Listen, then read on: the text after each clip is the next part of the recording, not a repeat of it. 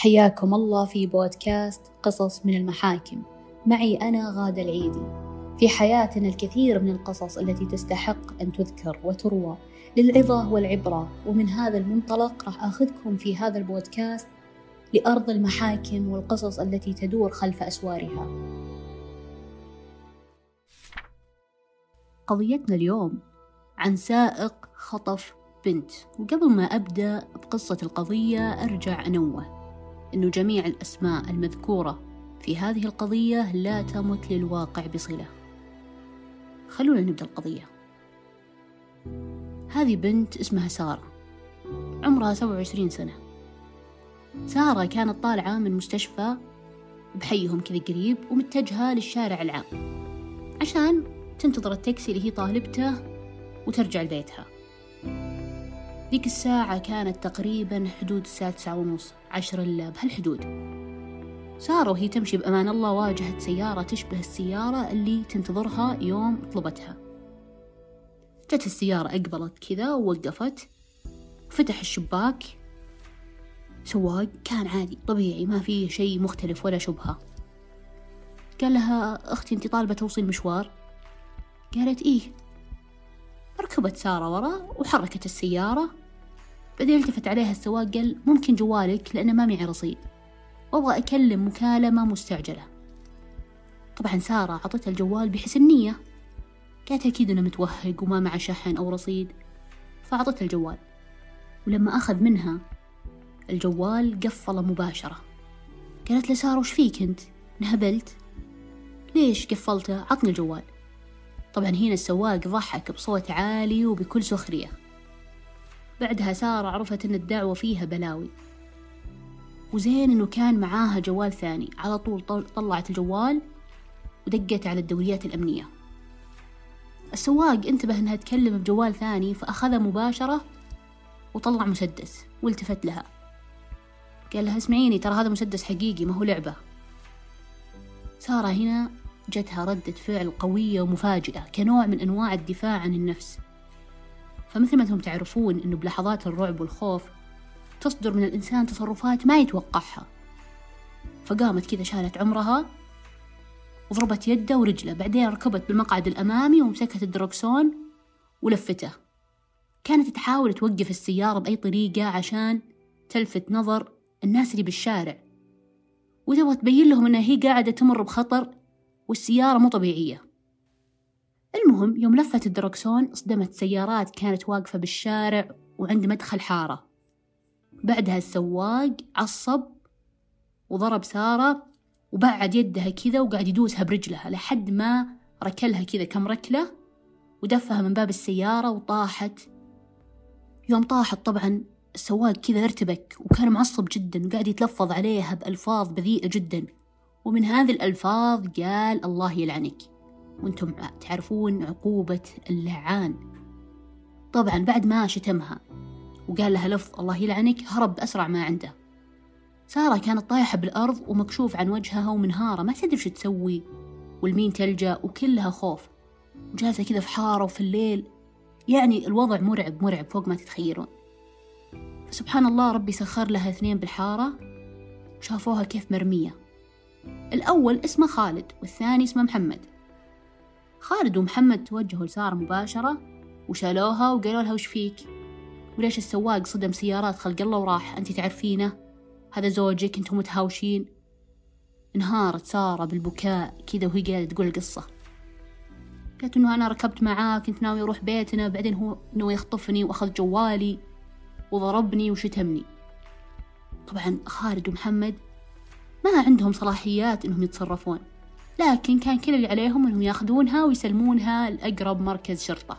وبالقسم سارة كانت مرعوبة لكن تذكرت إنه صاحب الحق ما يخاف. وإن الدولة بتحمي حقها وبيجيبون السواق وسيارته.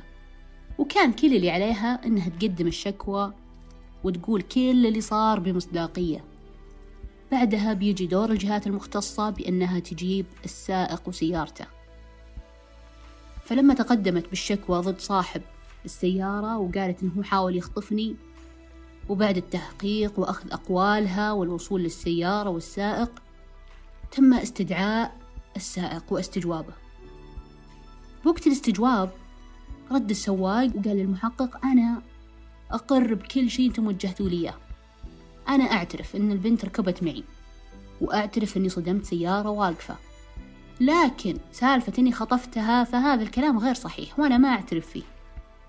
بعد ما أخذوا إقراره بأنه هو ركب البنت معاه في السيارة وأنه صدم سيارة يعني ومشى وهرب وتركها وإنكاره بأنه هو خطف سارة.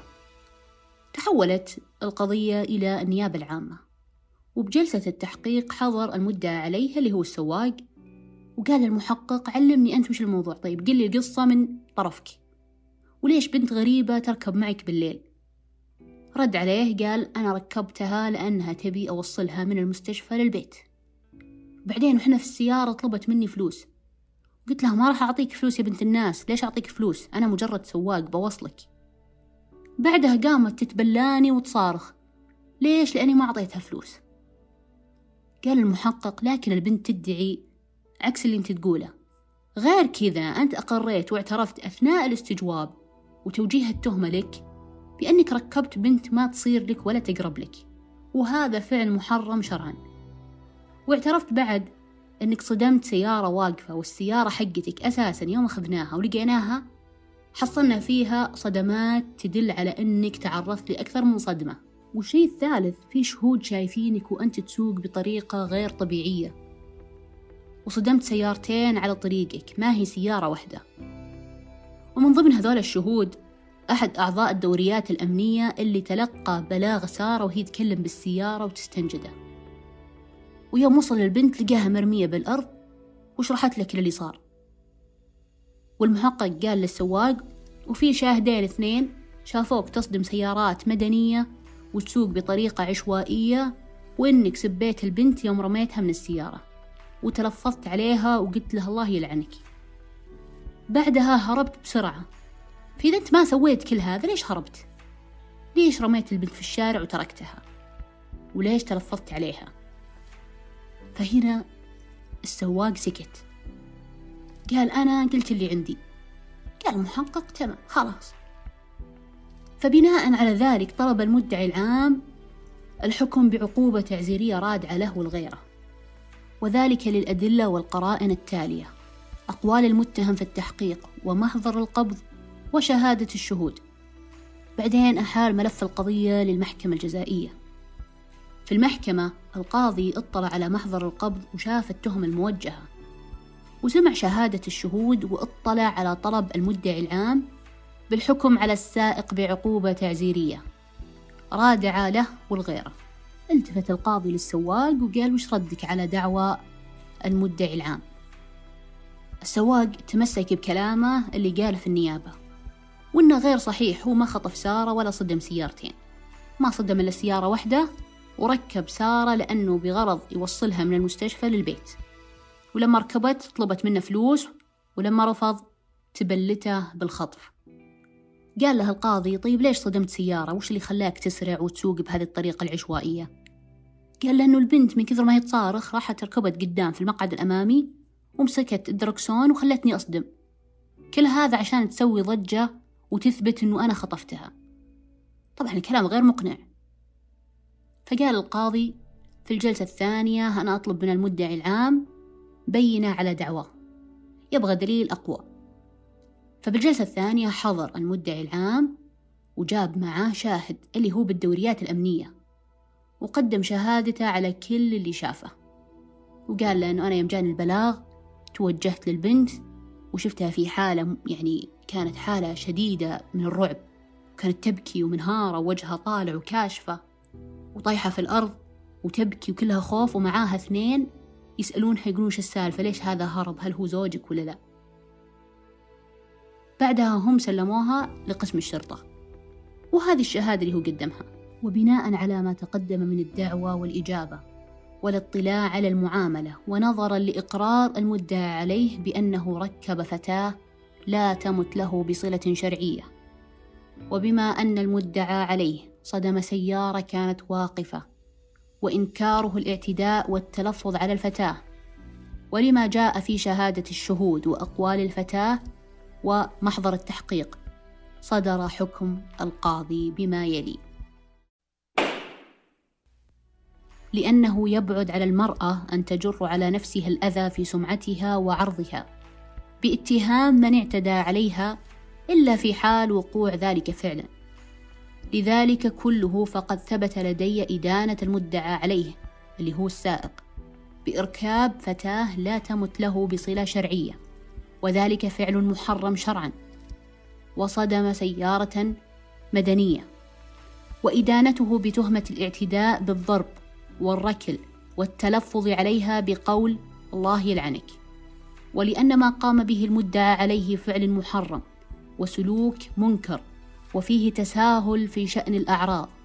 فقد قررت تعزير المدعى عليه للحق العام بما يلي. واحد سجنه لمدة خمسة أشهر. وجلده ثلاثمائة جلدة. ثلاثة منعه من مباشرة أي عمل ووظيفة لها ارتباط بالنساء الأجنبيات. وتمت الموافقة والمصادقة على الحكم. العبرة من القضية. الحمد لله القضاء عندنا يطبق الضمانات القضائية كافة ومنها ضمان إعادة الحقوق لأصحابها.